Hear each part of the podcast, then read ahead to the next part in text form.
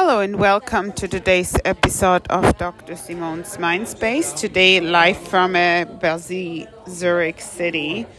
Uh, the topic is not as sparkling, I guess, as the day hustle bustle here in the city, but um, unexplained infertility is the topic of today. And unexplained infertility has no specific cause for the infertility, uh, despite all the thorough testings and evaluations.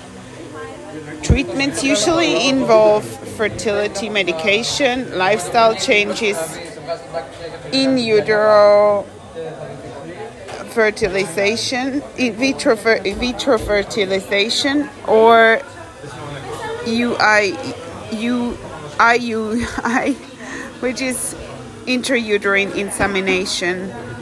So, how many couples have unexplained infertility? The exact rates vary because the definition of fertility testings varies. What one provider considers standard or comprehensive fertility testing may differ from another provider. According to one source, in 10% of couples trying to conceive, fertility tests are normal and there's no detectable cause for infertility. But another source says unexplained infertility cases are as high as 30%. So what do we what should we do?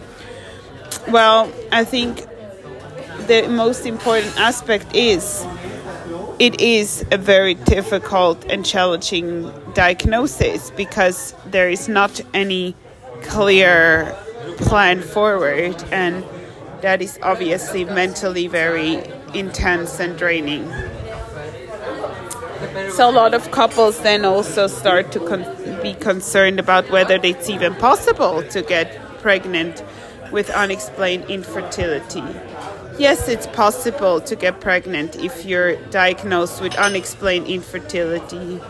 A study from the NIH has found that 92% of couples with unexplained infertility who have fertility treatments ultimately had a child, and that's a very good outcome actually.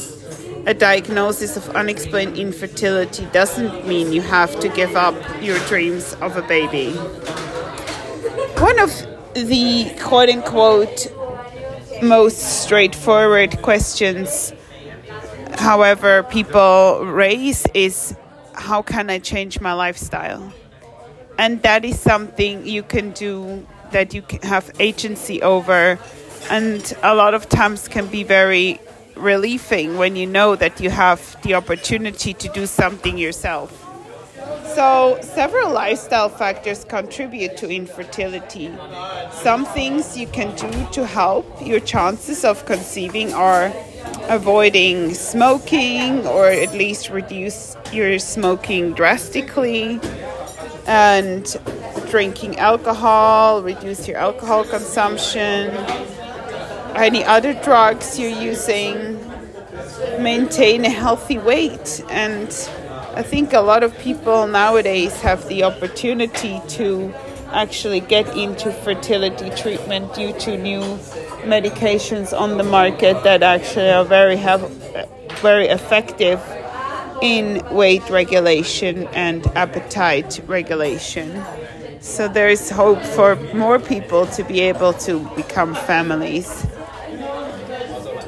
Eat a well and balanced diet try to get 30 minutes of exercise in each day.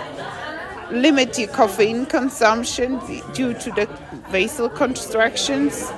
And a very, very, very important aspect is to reduce stress. Because undergoing fertility treatment is already a huge stressor on body and mind. So if you can reduce the amount of stress you're exposed to, that can be very, very effective for both your physical and mental well being. So, in that sense, if you have any further questions or are interested in our fertility treatment packages at Optimal Performance Zurich, don't hesitate to reach out. We're here to help and support you navigating this very challenging journey. Thank you very much for listening and have a great day live from a hustle bustle Zurich city at Monocle Cafe. Take care and talk soon.